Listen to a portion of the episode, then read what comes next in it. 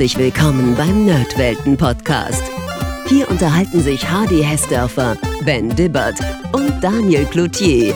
Meistens über alte Spiele, manchmal aber auch über andere nerdige Dinge. Also macht's euch bequem, spitzt die Ohren und dann viel Spaß mit der heutigen Folge. Liebe Zuhörer des Nerdwelten Podcasts, heute ist es mir eine große Freude, Claude Moas zu Gast zu haben. Grüß dich, Claude. Hi. Claude, du hast ja lange Zeit für Nintendo gearbeitet. Du warst Chefredakteur beim Nintendo Club Magazin. Magst du uns da was zu deinem damaligen Werdegang erzählen? Ja gut, die, die Geschichte ist sowieso recht kurz. Ähm, ich habe während, während dem Abi schon bei einer PR-Agentur gearbeitet und habe dort so als Junior-Assistent ein paar äh, Kunden betreut, ein paar Kundenberatern zugearbeitet und zufälligerweise war äh, Nintendo einer der, einer der Kunden von dieser PR-Agentur. Und nach dem Abi habe ich dann Vollzeit erstmal dort eingestiegen, eigentlich nur um Geld zu verdienen, weil ich noch nicht wusste, was ich machen sollte. Und habe dann den, den Kunden näher kennengelernt. Das heißt, ich war ab und zu auch auf Meetings dabei und habe dadurch erfahren, quasi aus erster Hand, bevor es eine Stellenausschreibung gab, dass jemand gesucht wird als äh, Werbetexter und interner PR-Berater und habe mich beworben und den Job bekommen. Das war der, der Einstieg, kurz und knapp. Das heißt, ich war noch sehr jung, äh, absoluter Berufsanfänger und na gut, absoluter Berufsanfänger nicht, aber äh, zumindest noch äh, relativ grün hinter den Ohren. Welche Projekte sind dir denn damals oder aus dieser Zeit sind dir denn am besten oder vielleicht auch am schlechtesten in Erinnerung geblieben? Hm, also was mir gut gefallen hat, war der, der Launch vom N64 und der Pokémon Launch. Zumindest so der Einstieg. Mhm. Also ähm, das heißt, die Werbekampagnen sich zu überlegen, wie wird dieses Pro Pro Produkt oder wie werden diese Produkte am besten vermarktet in Europa. Das fand ich eigentlich äh, extrem spannend. War auch eine super Aufgabe. Negativ, äh, du hast auch noch negativen Sachen gefragt, gell? Jawohl, habe ich. Eigentlich gab's nicht wirklich was Negatives. Ich sag mal, in einer, in einer japanischen Firma zu arbeiten ist schon anders, weil das, das Tempo dort anders ist. Also es wird sehr viel nachgedacht, sehr viel gemietet. Triviale Entscheidungen dauern manchmal Monate, weil man sich das wirklich mehrmals durch den Kopf gehen lässt. Das war ein bisschen ermüdend manchmal aber ich würde es jetzt auch nicht unbedingt negativ nennen. Das ist halt einfach eine, eine, ein kultureller Unterschied oder ein Unterschied in der Herangehensweise. Also im Großen und Ganzen kann ich eigentlich nichts Negatives zu dieser Zeit sagen. Das war schon äh, sehr cool alles. Und du warst ja damals auch für die deutsche Lokalisation und was ja damals auch schon eine echt große Sache war, von Spielen wie Secret of Mana, Secret of Evermore, Illusion of Time, Terranigma und Link's Awakening zuständig. Wie kam es denn dazu? Das war auch eher Zufall. Ähm, und zwar ganz einfach deswegen, weil es zu dem Zeitpunkt gar niemanden gab. Also es gab keine, keine Person oder keine Abteilung bei Nintendo, die für Sprachversionen zuständig war. Das heißt, man hat so die ersten Spiele eigentlich eher geguckt, wen, wen gibt es hier in dieser Firma, der der sprachenmächtig ist und Lust hat, nach Japan zu fliegen oder Texte zu schreiben. So wurde tatsächlich gesucht. Also ähm, das hätte rein theoretisch auch, was weiß ich, die Köchin aus der Kantine sein können vielleicht oder die, die äh, Rezeptionistin. Nee, also natürlich nicht, aber letztendlich, es wurde halt bei uns in der Abteilung geguckt. Es gab eine Kollegin, die äh, in Japan war schon vor mir und, und solche Sachen gemacht hat. Das lief nicht so gut. Und äh, ich war dann quasi der neue Versuch und das lief dann besser. Das heißt, äh, ich kam mit den Japanern ganz gut klar. Die kamen auch mit mir klar und so ist es eigentlich entstanden. Also es war noch nicht mal Teil meines Jobs offiziell, sondern das lief nebenher. Mein, mein Job war zu dem Zeitpunkt ein ganz anderer und der hat dann quasi immer, wenn ein Spiel angestanden ist, zum Übersetzen, hat der mein Hauptjob pausiert und ich habe halt übersetzt. Okay. Nach und nach, weil es eben auch mehr Spiele wurden, habe ich dann quasi noch Leute dazugekommen ins Team, weil es einfach gar nicht mehr machbar war, das alleine zu machen. Ähm, und die wurden dann auch in meine Abteilung angesiedelt. Und das war eigentlich, ich überlege gerade, wann das war, 2002 bin ich weg von Nintendo. Ich glaube erst 2000 oder so wurde überhaupt eine Abteilung dafür gegründet. Vielleicht sogar 2001, da bin ich mir nicht mehr so sicher. Auf jeden Fall echt äh, sehr spät. Also die ersten Jahre, da wurde ziemlich rumgegurkt und äh, improvisiert, wer, wer mal ein Spiel übersetzt. Ähm, aber dann wurde es natürlich äh, auf ganz professionelle Beine gestellt mit einer eigenen Abteilung, die übrigens heute riesig ist bei Nintendo. Da arbeiten ein paar hundert Leute für sämtliche europäischen Sprachversionen. Da wird nicht nur übersetzt, sondern auch gedebuggt und, und alles Mögliche. Also mhm. mittlerweile ist es richtig äh, amtlich und professionell und damals war es so in den Kinderschuhen. Jetzt, wo du gerade gesagt hast, du hast das so als Bonusaufgabe mehr oder minder aufs Auge gedrückt bekommen. Was war ja. denn zu dieser Zeit deine Hauptaufgabe?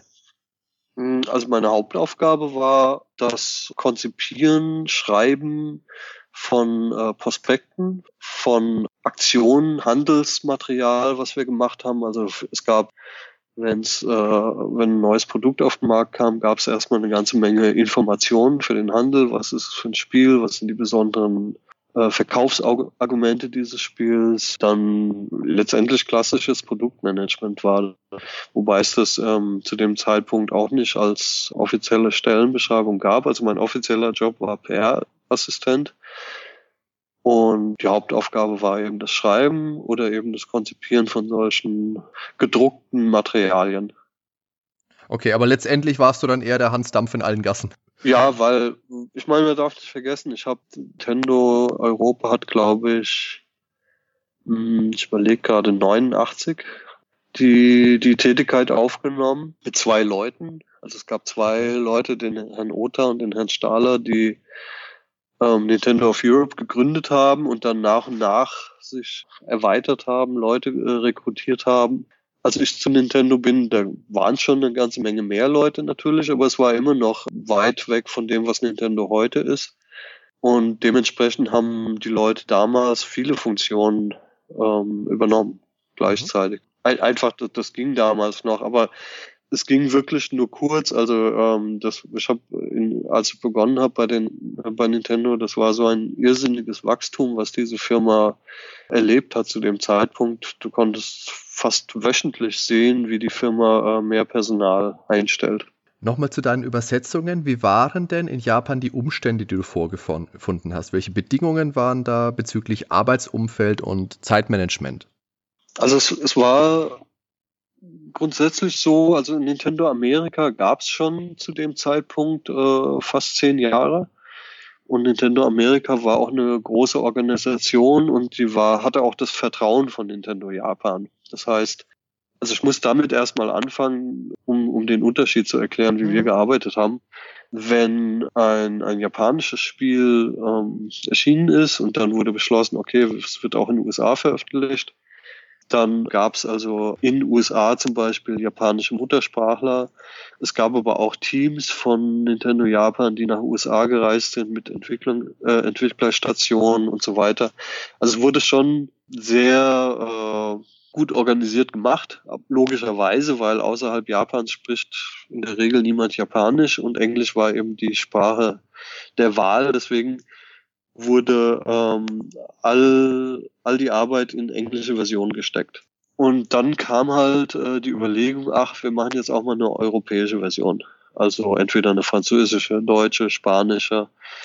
Das war erstmal sehr experimentell, weil der Markt war natürlich noch jung. Der war jetzt nicht zehn Jahre alt wie in den USA, sondern es war halt noch ein bisschen Steinzeit hier bis 1989, also bis Nintendo wirklich eine Filiale in Europa eröffnet hat, wurden äh, Nintendo-Spiele einfach nur von USA an diverse Vertriebsfirmen in Europa verschickt. Das heißt, es gab kein Nintendo, was sich hier äh, Mühe gemacht hätte, außer eben Firmen, die Nintendo-Sachen verkauft haben. Das heißt, dann war irgendwann die Überlegung, okay, wir machen mal ein, äh, eine europäische Sprachversion da war man ein bisschen skeptisch, weil das natürlich auch erstmal mit Kosten ver äh, verbunden ist. Das heißt, man muss sich natürlich erstmal die Frage stellen, lohnt sich das, dieser ganze Aufwand, eine deutsche Version zu produzieren? Heute ist klar, du, du hast ein Spiel und du hast äh, verschiedene Sprachversionen automatisch dabei bei der Software, aber damals war das eben nicht so und teilweise mussten die Module dann noch extra produziert werden für den deutschen Markt, weil eben nur eine Sprache drauf war.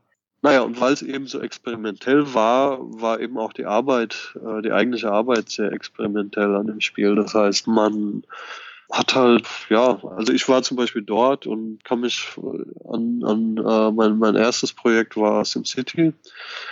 Das war so eine total vergurkte Version, habe ich da vorgefunden fürs äh, Super Nintendo. Ähm, ich weiß nicht, wer sie übersetzt hatte. Auf jeden Fall hatten die in Japan alle Sprachversionen vermischt, vertauscht. Also es war ein, eine SimCity-Version, die beinhaltete alles. Spanisch, Französisch, Deutsch, Englisch. Und für die Japaner waren das alles lateinische Buchstaben und die konnten jetzt nicht unterscheiden, was welche Sprache ist. Also du meinst, in einem Text sind da die Sprachen vermischt worden? Genau. Also man hat irgendwie den, den Quellcode oder die, die Originaldateien, äh, irgendwas ist da passiert. Auf jeden Fall, ähm, die, die Aufgabe da war gar nicht mal zu übersetzen, sondern äh, denen zu sagen, okay, das ist ein französischer Text, der muss in die französische Version. Das war quasi mein Job, weil ich eben auch bin halb Franzose, halb Italiener, also vom Elternhaus her. Das heißt, ich bin dreisprachig aufgewachsen und da war ich prädestiniert, um äh, diese Sprachen auseinanderzuhalten. Mhm. Ähm, das war also ein reines äh, Puzzlespiel, äh, Puzzle-Entwirrspiel. Allerdings äh, waren die Arbeitsbedingungen ein bisschen komisch, weil man hatte, also das, das Spiel ähm, hat ja sehr viel Text. Äh, leider Gottes, das war gleich mein, mein erster Einstieg, so ein Horror, Horrorspiel, Horror-Textvolumen. Und ich gebe mal so als Beispiel, also ich musste, wenn du 500.000 Einwohner hast, kommt irgendeine Textbox wo Dr. Wright sagt, herzlichen Glückwunsch, äh, deine Stadt hat jetzt 500.000 Einwohner. Mhm. Und ja, ich musste halt gucken, ist dieser Text jetzt, äh, in welcher Sprache wird er sein und kommt er an der richtigen Stelle? Und äh, habe da also gesessen und das Spiel gespielt und habe dann ähm, gesagt, okay, äh, können wir mal irgendwas machen, äh, damit ich die Textbox sehen kann, weil ich setze mich jetzt nicht hier hin und ja. spiele das Spiel, bis ich 500.000 Einwohner habe. Allerdings äh, wollten die, dass ich das Spiel wirklich spiele. Warum auch immer, vielleicht war es irgendein ein äh, Samurai-Test oder so. okay. wie, wie gut meine Nerven sind oder wie, wie weit man mich schikanieren kann. Auf jeden Fall habe ich dann dieses äh, Spiel gespielt, wirklich bis zum Äußersten. Und man hat mir immer gesagt, na, das geht nicht. Wir können hier nicht die 500.000 äh, Einwohner Textbox äh, so erscheinen lassen. Du musst da schon hinspielen. Naja, auf jeden Fall kurz vorm Ende vom Spiel, da gab es irgendwelche Boxen, die einfach unmöglich zu erreichen waren für mich kam dann irgendjemand und meinte, ah ja, hier, da und dort und hat ein paar Knöpfchen gedrückt und dann konnte ich endlich alle Textboxen sehen auf dem Computer. Also da kam ich mir schon verarscht vor, aber vielleicht war es tatsächlich äh, irgend so eine Feuerprobe, ich weiß nicht. Auf jeden Fall, ähm, das war schon da war ich schon echt äh, bisschen verstört, als ich da zurück bin dachte mir, oh Gott, was ist das für eine Arbeitsweise? Und war nicht sonderlich motiviert, das weiterzumachen. Dann war das nächste Projekt, was ich gemacht habe, war Kirby fürs NES. Und das war gar nicht bei Nintendo, sondern das war bei Hell. Und ähm, das war auch recht abenteuerlich, weil ähm, die, die Firma, die sitzt, oder saß zumindest damals gar nicht in Tokio, sondern in so einem Touristenkurort also wo, äh, also ein japanischer Touristenkurort, ähm, wo Leute hingehen, um heiße Quellen äh, zu saunieren und sowas. Also nicht so ein urbaner Ort wie Tokio, wo die Leute Englisch sprechen oder Ausländer gewohnt sind, sondern wirklich so ein äh, japanisches Kuhkaff. Und dementsprechend waren die noch weniger gewohnt, mit ausländischen Leuten äh, zu tun zu haben. Der äh, Betreuer von dem Projekt hatte so einen Sprachcomputer, so einen Taschenrechner, wo er dann immer reingesprochen hat und der hat dann in so einer Computerstimme übersetzt, also irgendeinen Quatsch übersetzt. Die Kommunikation war wirklich übel, weil ähm, halt Englisch einfach nicht äh, dort so Usus war und die dachten wiederum, es kommt jemand, der Japanisch spricht. Mhm. Als ich denen dann eben eröffnet habe, dass das gar nicht der Fall ist. Dann haben sie einen Übersetzer engagiert, der ist allerdings zu dem Zeitpunkt jede Minute Daddy geworden. Das heißt, der hing eigentlich die ganze Zeit nur am Telefon hat gewartet, dass er einen Anruf vom Krankenhaus kriegt, dass seine Frau äh, das Kind bekommt. Das heißt, er war auch etwas abgelenkt. Darüber hinaus, ja, halt dieses Kirby-Spiel, wobei das Kirby-Spiel war äh, halt sehr easy. Das war jetzt nicht so, ein, äh, so eine Herausforderung wie SimCity, es ein sehr einfaches Spiel ist, was du in einer keine Ahnung, in einer Stunde fast durchspielen kannst und auch sehr leicht jede Textbox bekommst.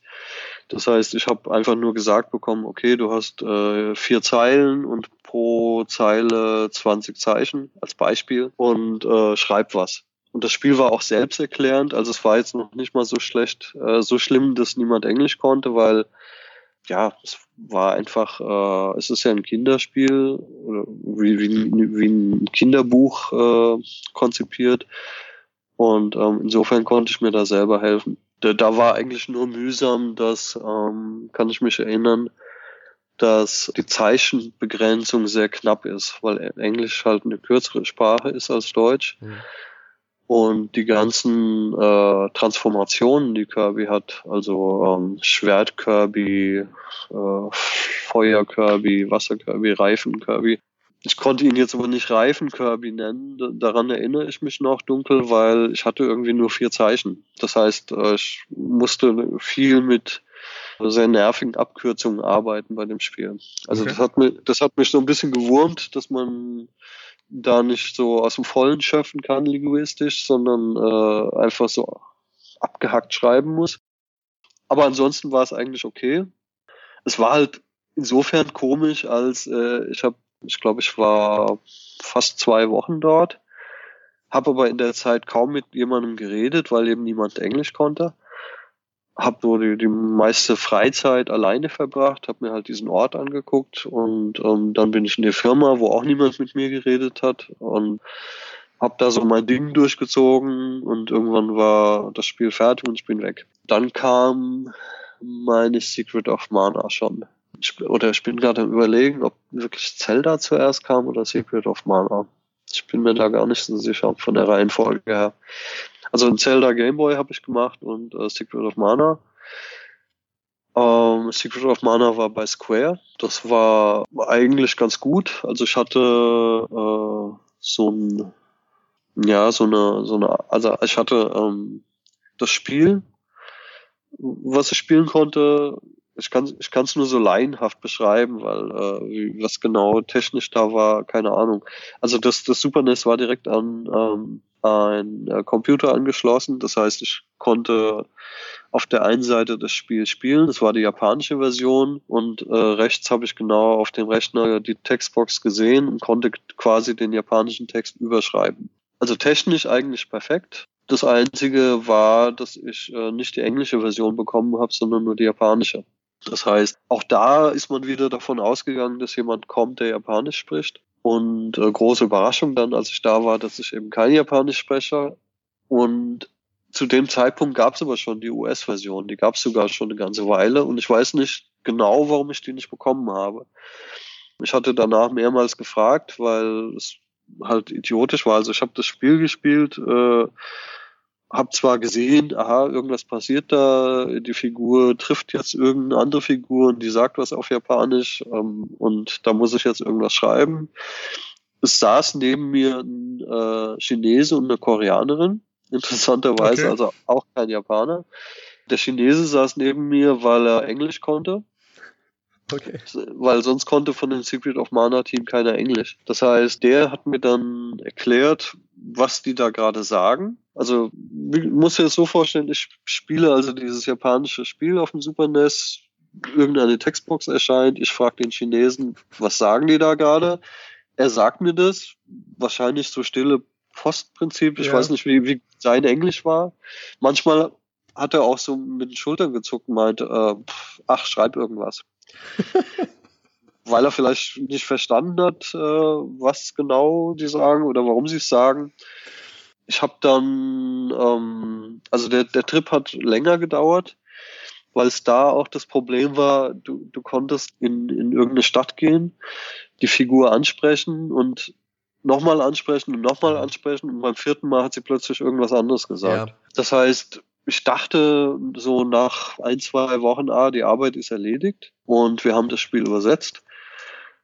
Äh, als dann irgendjemand kam und meinte, nee, da sind immer noch japanische Textboxen im Spiel. Und dann bin ich halt, äh, dann habe ich umgekehrt, den umgekehrten Weg bin ich dann gegangen und habe mir im Computer das, den Text angeguckt und da konnte ich ja sehen, wo noch japanischer Text steht. Allerdings wusste ich da dann nicht, an welcher Stelle im Spiel der erscheint weil ich den ja nur auf, auf dem Computer gesehen habe. Ja. Also die Figur dann vielleicht gesagt, geh in den Tempel. Aber ich wusste gar nicht, äh, welchen Tempel meint die Figur jetzt, weil ich das nur in, einem, in einer Art Word-Dokument mhm. gesehen habe. Das heißt, umgekehrt, ich musste mich dann wieder mit dem äh, Chinesen und diese Koreanerin, die hatte ähm, den Text, äh, die war irgendwie Textprogrammiererin. Und dann haben wir uns zusammen auf die Suche begeben, an welcher Stelle überhaupt diese Textbox erscheint, geht zum Tempel.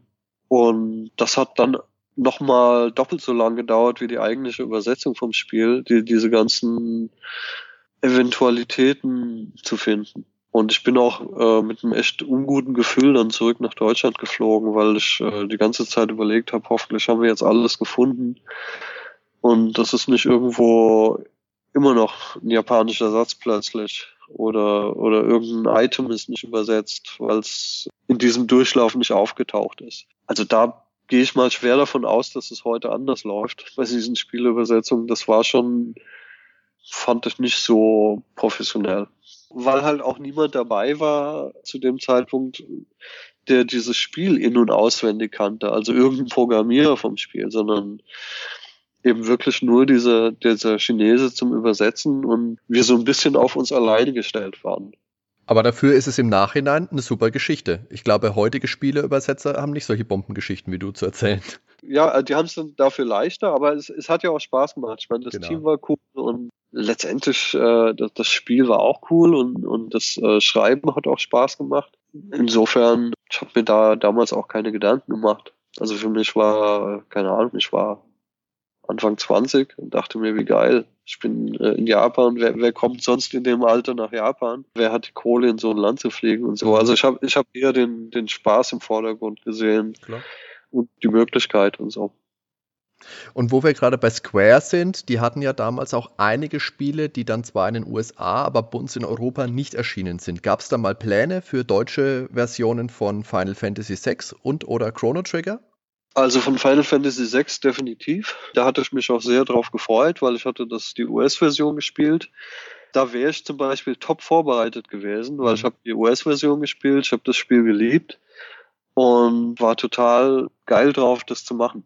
Das heißt, ich habe sogar gesagt, hier, wenn das Spiel übersetzt wird, ich will es persönlich machen. Mhm. Zu, zu, dem Zeitpunkt hatte ich eigentlich schon Leute in meiner Abteilung, die das dann auch übernommen hätten. Aber ich war einfach so hungrig auf äh, Final Fantasy 3, äh, Final Fantasy VI, dass ich das selber machen wollte, weil es mir so einen Spaß gemacht hat. Und ich habe schon angefangen, die, die äh, so Diagrammen, die ganzen Charaktere umzubenennen, die, die Waffen, wie sie heißen und so weiter. Und irgendwann kam dann auch das Go, ja, äh, wir, wir starten mit der Übersetzung und ich habe gesagt, ja, ich habe schon mal ein bisschen vorgearbeitet, damit es schneller geht und so. Und dann kam aber recht schnell darauf wieder das Stopp und dann hieß es halt, nee, äh, ist erstmal wieder auf Eis gelegt. Da, da gab es noch so eine doofe Geschichte, da erinnere ich mich dran, weil ich habe gemeint, warum? Also jetzt, äh, hier ist ja schon Arbeit reingesteckt worden und ähm, Siegfried of Mana war erfolgreich und mhm es läuft doch alles, warum bringen wir es nicht raus? Dann gab es dieses Gerücht, dass äh, der Herr Yamauchi und der Herr Sakaguchi, glaube ich, Karten gespielt haben und sich gestritten hätten beim Kartenspiel und äh, weil sie sich so zerstritten haben, erscheint jetzt kein Square-Spiel. Was im Nachhinein, glaube ich, mehr so eine so ein Urban Legend ist, mhm. ähm, weil es doch andere Differenzen gab, aber das war so die Geschichte, die kursierte und man, man dachte sich halt, oh, was, was für eine Firma bin ich hier, was das für Business-Entscheidungen, auf, auf welcher Basis werden sie, auf welcher Grundlage werden hier Entscheidungen getroffen. Tragisch fand ich es auch für Mario RPG, ja. was, was nicht rausgekommen ist, weil äh, es war einfach für die damalige Zeit total äh, innovativ auch diese Vermischung von, von die, dieser Spielgenres und Mario mit anderen Figuren. Also das war echt äh, sehr schade. Claude, natürlich wäre auch kein Interview mit dir vollständig, ohne auf deine, sagen wir, freien Übersetzungen zu sprechen zu kommen. Wo hast ja. du denn den Input hergehabt für Textpassagen wie Die Lindenstraße fängt gleich an oder Nie ohne Kondom oder Heino und Mein Freund der Baum und wahrscheinlich weißt du das alles besser als ich oftmals sagen die Personen ja wirklich irgendwas in diesen Spielen, irgendwas Belangloses. Mhm. Ich meine, du hast Dörfer in, in Super NES-Spielen bestehen ja meistens aus gerade mal zehn Leuten, zehn Einwohnern, das sind ja eher Mini-Siedlungen und meistens sind es auch nur ein, zwei Personen in den Siedlungen, die irgendwas Relevantes überhaupt zu sagen haben. Das heißt, der Rest ist reine Staffage. Und auch im japanischen und äh, US-Version laufen die meistens nur rum und sagen irgendwas so ein bisschen Ermessenssache. Man könnte natürlich den äh, was Epischeres in den Mund legen, wie äh, der Mond verdunkelt sich, der Winter wird kommen oder irgendwas Dramatisches. Aber es war halt jetzt bei Secret of Mana zum Beispiel wirklich oft so, dass äh, man mir sagt, ach, schreib irgendwas. Da, diese Kobolde, die gehen plötzlich weg und lassen sich in dem Kessel da und die gehen halt weg. Ich hätte auch schreiben können, ah, wir müssen zum Tanz wir müssen schnell weg. Aber ich habe halt einfach improvisiert und geguckt, was ist in meinem popkulturellen Trash-Gedächtnis gerade abrufbar. Und da sind halt solche Sachen entstanden. Bei den Kondomen bei Zelda war es so, dass ich, äh, als ich die Dinger gesehen habe, gesagt habe, sind das Kondom, elektrische Kondome. Und irgendwie fanden die Japaner die, den Satz so lustig. Also die haben sich wirklich bepisst vor Lachen. Äh, und da, da wurde dann so in den Tagen drauf so ein Running Gag, so äh, die elektrischen Kondome. Also die Programmierer von Zelda, die fanden das ja. extre extrem lustig und dann habe ich eben diesen Kondomspruch da reingebracht. Die haben das auch übersetzt bekommen. Also das heißt, wäre es denen jetzt zu sexuell gewesen oder zu, zu versaut oder sonst was, da hätten die schon gesagt, ach nee, schreib mal besser was anderes. Die fanden das aber absolut okay. Und da hat jetzt auch keiner gesagt, hm, ja, besser nicht, das ist ein Spiel für Kinder äh, und so weiter. Ähm, die sind gar nicht so verklemmt, die Japaner. Also die, die fanden das schon sehr lustig. Die, die haben auch selber sexuelle Anspielungen wohl im Japanischen öfters mal drin oder Zweideutigkeiten in den Texten. Es ist wirklich eher so, dass die Amis zu dem Zeitpunkt äh, sehr prüde waren. Das heißt, die Amis haben sogar Sachen umprogrammieren lassen, Figuren, die vielleicht barbusig waren, überzeichnen lassen nochmal für die US-Version und auch Zweideutigkeiten oder Schlüpfrigkeiten aus japanischen Versionen, die wurden äh, schön weichgespült für den US-Markt oder für die US-Version, ähm, weil das einfach deren äh, Devise war, wir sind absolut clean, bei uns ist nichts zweideutig und sexuell anrüchig. Das ist bei den Japanern nicht so und äh, das ist bei uns Europäern auch nicht so. So habe ich das zumindest empfunden. Insofern äh, war das absolut äh, okay. Mhm. Das heißt, so also, Sachen habe ich eingebaut. Ob ich es heute nochmal machen würde, weiß ich nicht, weil äh, tatsächlich das mit dem Kondom so mit etwas Distanz, hm, wenn es jetzt ein Kind spielt, hat es wahrscheinlich diesen Satz noch nicht mal verstanden, mhm. könnte ich mhm. mir vorstellen. Also wenn jetzt ein 14-Jähriger diesen Satz liest, dann geht er vielleicht zu seiner Mutter und sagt, hier Mami, was äh, heißt denn hier bitte nie ohne Kondom? Also es gab aber auch keinen Shitstorm. Also es, es war jetzt nicht so, dass ich äh, zurück bin in Deutschland, das Spiel ist auf dem Markt erschienen und ähm, es, es gab jetzt groß Trouble.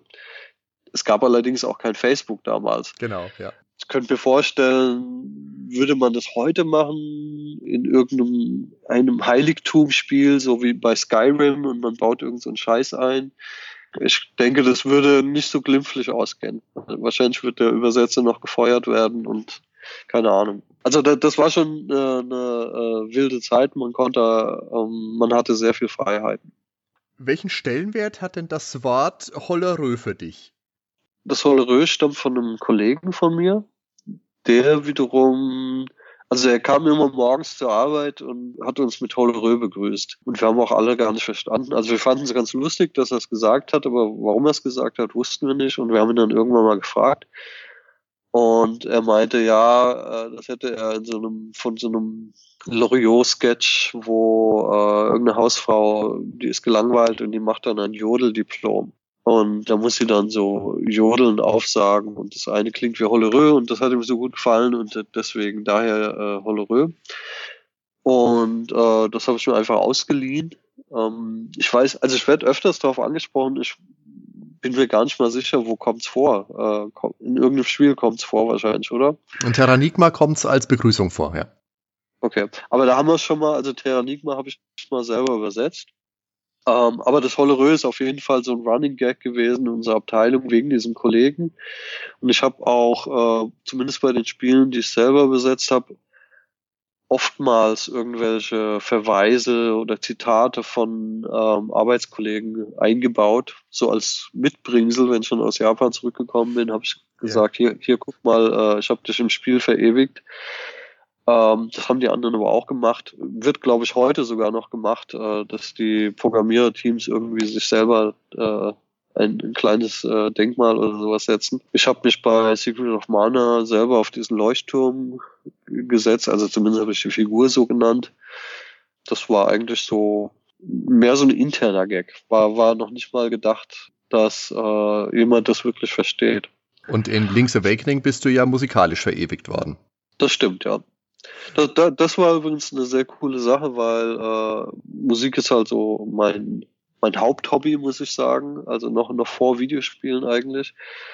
Und ich habe, als ich bei Nintendo war, natürlich viele Programmierer und äh, tolle Menschen kennengelernt, wie Miyamoto zum Beispiel oder Tezuka.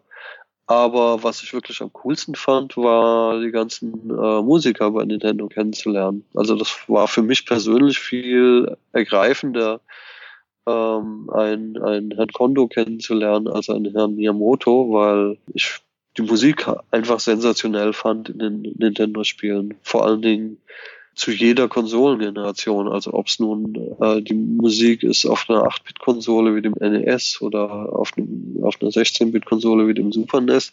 Das heißt, mit so begrenzten technischen Möglichkeiten äh, so fantastische eingängige Musik zu komponieren. Ähm, bei Zelda, Zelda fürs äh, Super NES zum Beispiel. Äh, ich finde die Musik auch heute noch äh, unglaublich episch, wenn man im Ice Dungeon ist oder äh, irgendwo rumläuft. Also das fand ich einfach schon immer Wahnsinn. Und ich fand das halt äh, super, ihn kennenzulernen in seinem Komponierzimmer und äh, er selbst beherrscht unendlich viele klassische Instrumente. Ähm, das heißt, er sitzt da wirklich oder hat da, gesessen und Klavier auf dem Klavier gespielt und, und Geige gespielt und so weiter. Und das Ganze äh, übersetzt mit einem Synthesizer. Und äh, der konnte auch kein Englisch, aber wir hatten da halt jemanden, der äh, übersetzt hat und wir haben uns viel über Musik unterhalten und der hat mir dann halt auch so ein bisschen gezeigt zu diesem Spiel, wie er was komponiert hat. Und ähm, so ist es eigentlich entstanden. Also es, es, es gab auch äh, in, in der japanischen, in der US-Version die Möglichkeit oder mehrere solche Easter Eggs, wo du Namen eingeben konntest und, und bestimmte Melodien erschienen sind. Und ich weiß, dass ich zu dem Zeitpunkt äh, voll auf dem Techno-Trip war. Das heißt, ich habe auch nebenher noch ein bisschen als DJ gejobbt am Wochenende und ähm, habe halt äh, ihm, ihm mal so äh, mitgebracht, was wir in Europa gerade hören in den Clubs. Das fand er auch total interessant, weil ähm, Techno gab's in dieser Form, war das wirklich ein europäisches Phänomen. Das gab's in den japanischen Clubs jetzt nicht oder auch in den Charts. Und ähm, so haben wir halt zusammen quasi äh, dieses Ding komponiert. Das fand ich schon sehr cool. Also das, das war, weil du mich äh, ganz am Anfang nach Highlights gefragt hast. Ja. Äh, ich glaube, das würde ich äh, in meine, meine Top 3 setzen, der, der Highlights meiner Nintendo-Zeit. Weil es halt mit Musik zu tun hat und äh, weil ich eben diesen Menschen wirklich äh, unglaublich äh, bewundere. Hast du denn bei deinen Übersetzungen damals daran gedacht, dass sie den Leuten vielleicht auch nach 25 Jahren noch im Gedächtnis ist? Ist das nee. was, was dann heute eher ein bisschen stört oder freut man sich da eher drüber? Nein, also stören gar nicht. Ich habe auch nicht dran gedacht, weil, ja, also soweit, ähm, mir war schon damals bewusst, dass es ein, ein schnelllebiges Business ist. Ähm, also ich man, man weiß ja, jede Konsolengeneration, alle paar Jahre gibt es eine neue Konsolengeneration. Und ich habe auch über die Zukunft natürlich nachgedacht. Ich habe mir gedacht, wie sieht die Videospielbranche in 10 Jahren aus, in 20 Jahren. Aber äh, dass jetzt 2019 noch ähm, das irgendeine Rolle spielt, das hätte ich äh, 100 Pro nicht gedacht. Nee. Und ich finde es aber auch nicht, also stört mich nicht, überhaupt nicht. Weil es ja, äh, also es, es, war ja eine schöne Zeit, es hat ja auch was mit mir zu tun. Also es ist halt meine, meine Jugend. Mhm. Insofern ähm, ist es äh, vollkommen okay. Hast du einen Bezug zum Secret of Mana Nachfolger, also Seiken Densetsu 3, das ja seinerzeit nie außerhalb von Japan erschienen ist? Gab es da auch mal Andenken, das zu übersetzen? Ja, tatsächlich. Ähm, ich nehme mal an, dass es auch dieser, dieser Square Nintendo-Thematik zum Opfer gefallen ist. Mhm. Ich habe damals die, die japanische Version bekommen ich habe damals jedes Spiel bekommen, davon träumt wahrscheinlich auch äh, jeder. Das heißt, ähm, ich, bei mir, ich bin immer morgens an meinem Arbeitsplatz und in meinem Postfach lagen äh, 20 neue Spiele. Und ich habe reingespielt, es gab halt nur eine japanische Version. Ich weiß, äh, also ich habe die gespielt, ohne den Text zu verstehen. Das, das geht natürlich schon. Irgendwann weißt du bei, bei Textboxen, was Ja und was Nein auf Japanisch heißt und so. Mhm. Ähm, was ich ganz cool fand, war, ich glaube, es gab Tag und Nacht bei dem Spiel. Ja, glaube ich. Ähm, und, und das war also zumindest das erste Mal, dass ich sowas in einem Videospiel gesehen habe. Also ich fand das ziemlich innovativ und hätte mich auch gefreut, wenn es gekommen wäre. Aber ja, kam, kam halt nicht. Einige der Rollenspiele für das Super Nintendo hatten ja einen extra Spieleberater mit dabei für den westlichen Markt also ja. hauptsächlich die JRPGs. War das eher so ein Ding, das darauf abgezielt hat, ja, das westliche Publikum, das kommt sonst mit dem Spiel nicht klar? Oder war da vielleicht auch der Hintergedanke dabei, wenn wir eine große Box haben, dann haben wir auch mehr Platz im Regal? Beides. Also äh, tatsächlich ist es so, die in, in USA, also Japaner lieben äh, textbasierte Rollenspiele seit jeher. Und die liefen einfach schon immer, ob sie, ob es NES war, Super NES, auch PC-Engine für andere Konsolen. Also es ist einfach von, schon früh ein festes, äh, nicht wegzudenken, das Segment gewesen im japanischen Videospielmarkt. Wohingegen in den USA das nicht so lief. Also klar, es gab so ein paar Final Fantasies und ein paar, paar Ausnahmen. Aber die liefen wohl auch nicht so gut, dass man jetzt äh, alles, was an Rollenspielen gab, zu dem Zeitpunkt in den USA veröffentlicht hätte. Und ähm, in Europa war halt natürlich der Wunsch da, dieses Genre auch hier rauszubringen, weil eben so viele Rollenspiele existieren und wenn man die in Europa verkaufen könnte, wäre es ja ein gutes Geschäft. Aber man war so ein bisschen zögerlich, eben wegen dieser US-Erfahrung, dass die da nicht so liefen und hat halt überlegt, okay, was machen wir, wie vermarkten wir sie hier in Europa am besten? Und da gab es eben mehrere Maßnahmen. Also Maßnahme eins auf Deutsch übersetzen, statt auf Englisch zu belassen. Das wäre die günstige Variante gewesen, weil dann hätte man die US-Module nehmen können oder PAL-Versionen daraus machen können. Aber äh, man dachte sich, okay, also wenn wir es in Deutschland veröffentlichen wollen, müssen wir es auf Deutsch machen ich glaube, Mystic Quest Legend war das erste Rollenspiel dieser Art, was, was Nintendo of Europe rausgebracht hat. Zweite Überlegung war, Hilfestellung zu leisten bei diesem Spiel, also den Spieler nicht alleine zu lassen. Das war ja schon immer eine, eine Bestrebung von Nintendo.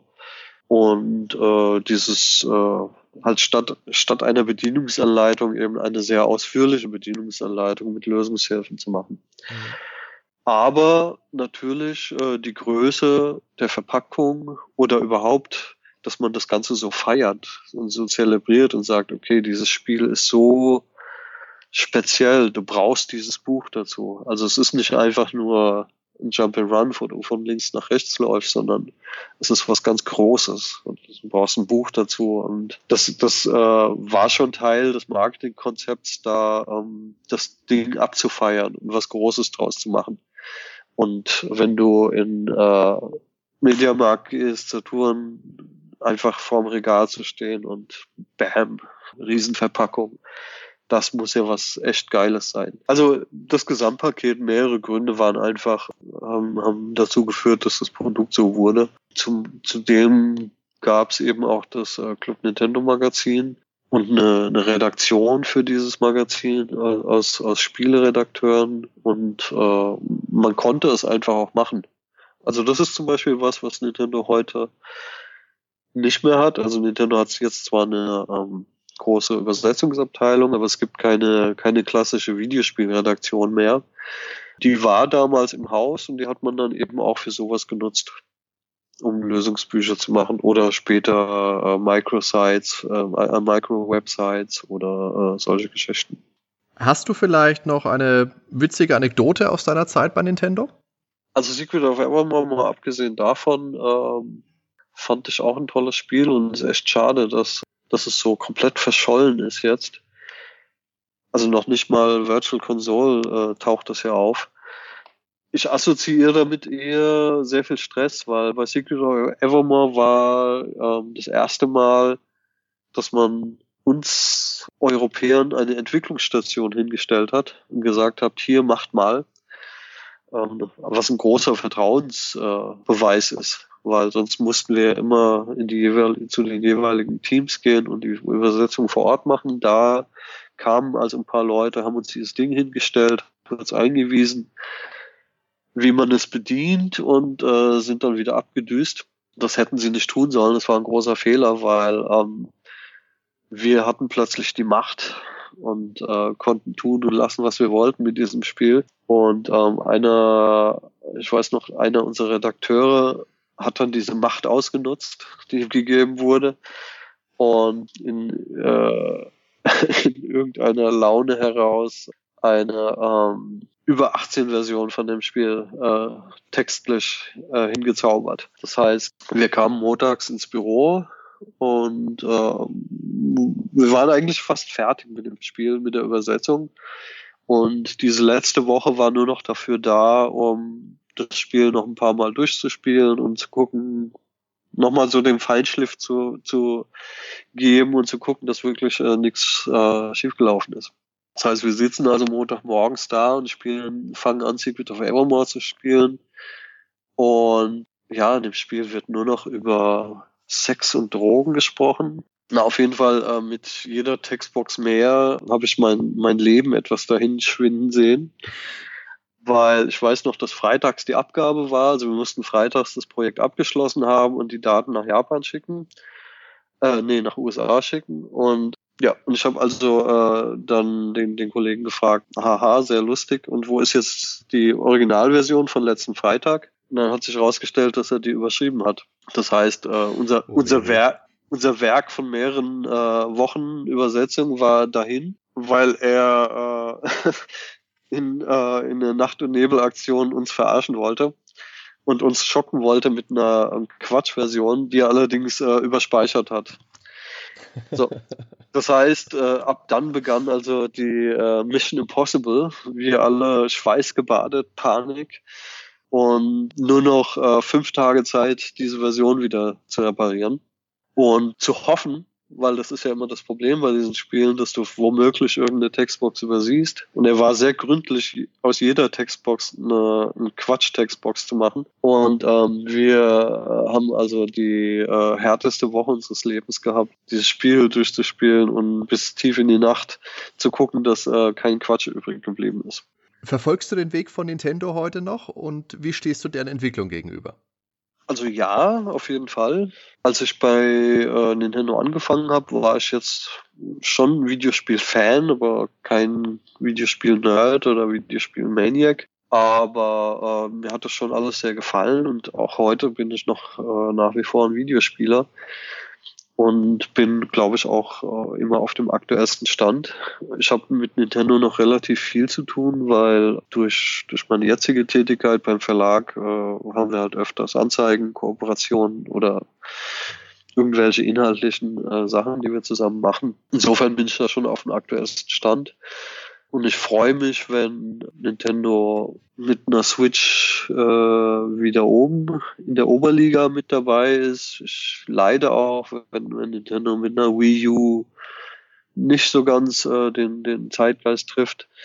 Also insofern äh, bin ich schon, wie, wie jemand für seinen Fußballverein mitfiebert, bin ich schon dabei. Wobei ich bin jetzt allerdings kein, muss ich sagen, Nintendo-Fanboy, der jetzt ganz unkritisch ist. Also ich mag genauso auch äh, Sony PlayStation und äh, rein zeitmäßig spiele ich wahrscheinlich am meisten äh, PC und Steam, aber trotzdem mag ich Nintendo und ich mag die Firmenphilosophie und ich mag die Softwarequalität. Ich, ich mag es, dass man eigentlich blind ein Spiel wie Zelda oder Mario kaufen kann. Man muss eigentlich sich gar nicht informieren im Vorfeld, weil man weiß mit 99,9%iger Sicherheit, dass es ein absolutes Topspiel ist, was wo die Steuerung einfach perfekt ist und so weiter. Also das, das schätze ich schon sehr. Du hast jetzt schon gesagt, du spielst heute auf jeden Fall noch. Das wäre eine Frage gewesen. Der andere Teil der Frage ist, was spielst du denn heutzutage noch? Also ich spiele nach wie vor so viel, wie es halt meine Zeit erlaubt. Das hat äh, natürlich immer so eine schwierig. Ähm, als ich äh, noch Teenager war, habe ich quasi nach der Schule gespielt und hatte einen halben Tag zum Zocken.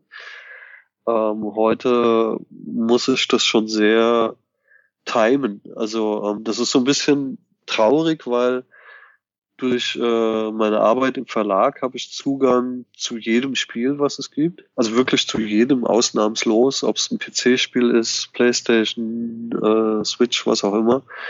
Das ist die, die positive Seite. Also es ist eigentlich ein Traum. Die negative ist, äh, ich habe gar nicht die Zeit. Also ich muss immer überlegen. So, also ich habe jetzt äh, letzte Woche kamen wieder ein paar Sachen. Da kam Mortal Kombat habe ich bekommen, Anno 1800 und, und noch so ein paar Sachen. Und dann ging schon wieder die Überlegung los, ah, wann spiele ich das? Wie, wie, wie soll ich das überhaupt spielen? Also ein Spiel wie Anno spielst du ja nicht mal fünf Minuten rein. Mhm äh, sondern da musst du ja schon äh, dir mal ein paar Wochenenden blocken.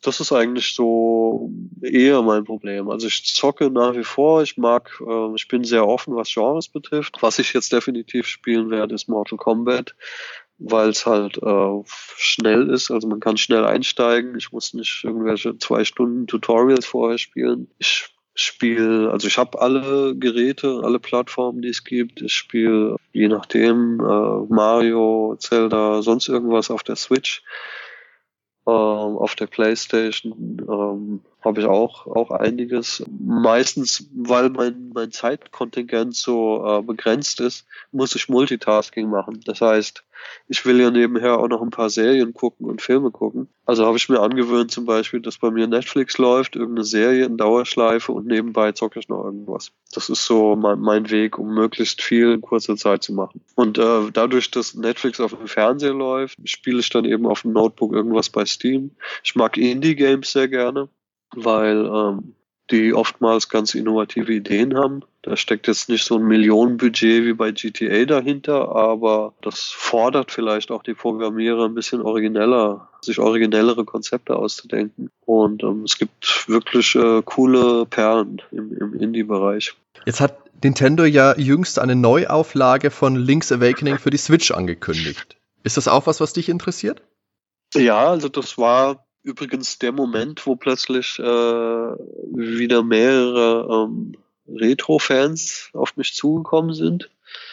Also alleine auf der Leipziger Buchmesse jetzt bin ich äh, zweimal angesprochen worden von, von Leuten, die, wie die jetzt auf mich gekommen sind, weiß ich nicht, aber das war halt über die Nintendo-Schiene und dann auch als Gesprächseinstieg äh, eben das neue Zelda. Und ja, klar, das interessiert mich schon. Zumal ich des Spiels zwar übersetzt habe und auch in, in Japan äh, immer in Fragmenten gespielt habe, aber tatsächlich habe ich nie, nachdem ich aus Japan zurück bin und das Projekt abgeschlossen war, da gesessen und dieses Zelda-Spiel mal am, am Stück gespielt.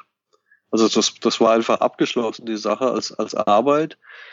Und ähm, ich habe es mir immer mal vorgenommen, das zu spielen, durchzuspielen, aber habe ich halt zeitlich nicht geschafft. Das heißt, wenn es jetzt kommt, wäre eine neue Chance. Es ist zwar nicht mein Text, äh, gehe ich mal von aus, aber ähm, das macht auch nichts, weil ähm, das Spiel halt cool ist.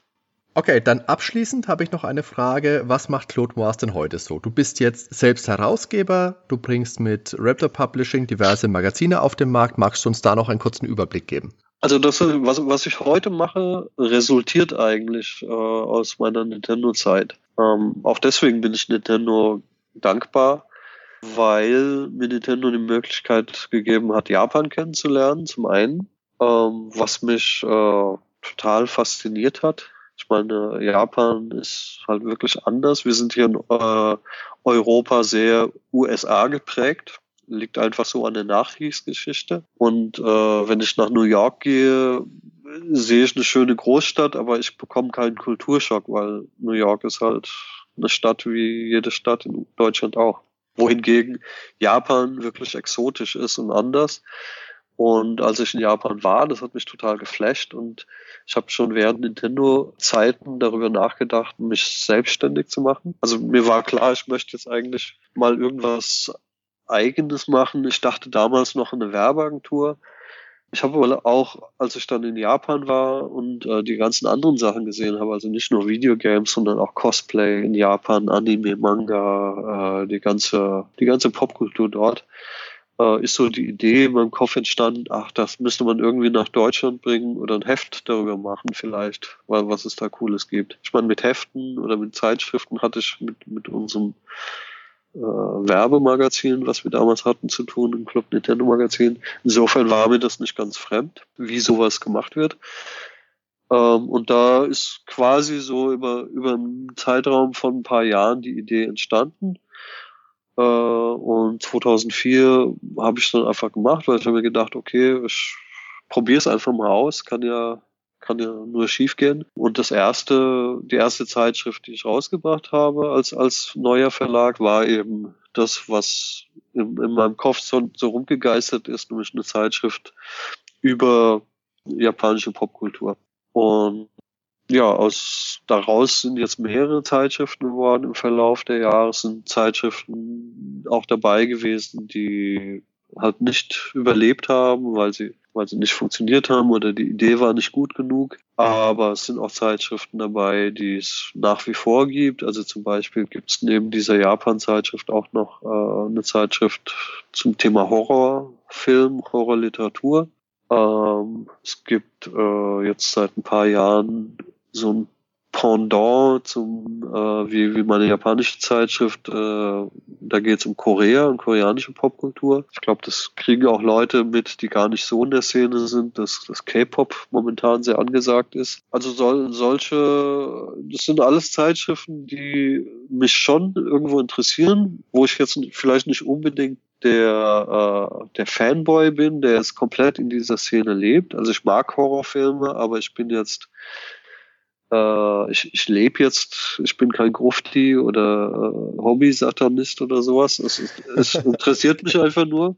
Aber mich interessieren halt diese, diese Spezialaspekte äh, in der Kultur und wo es eine Chance gibt dazu, was zu machen, was es nicht schon gibt, versuche ich sie halt zu ergreifen. Sol solche Sachen machen wir in dem Verlag. Okay, Claude, dann herzlichen Dank, dass du dir die Zeit für dieses Interview genommen hast und auch vielen lieben Dank für deine Übersetzungsarbeiten damals. Gerade mit Secret of Mana verbinde ich sehr viele, sehr schöne Erinnerungen. Dankeschön, freut mich. Und ich, ich muss jetzt weg, weil die Lindenstraße fängt gleich an. Alles klar. Dann noch ein herzliches Hollerö und mach's gut, Claude. Ciao. Okay, bis dann. Ciao, ciao.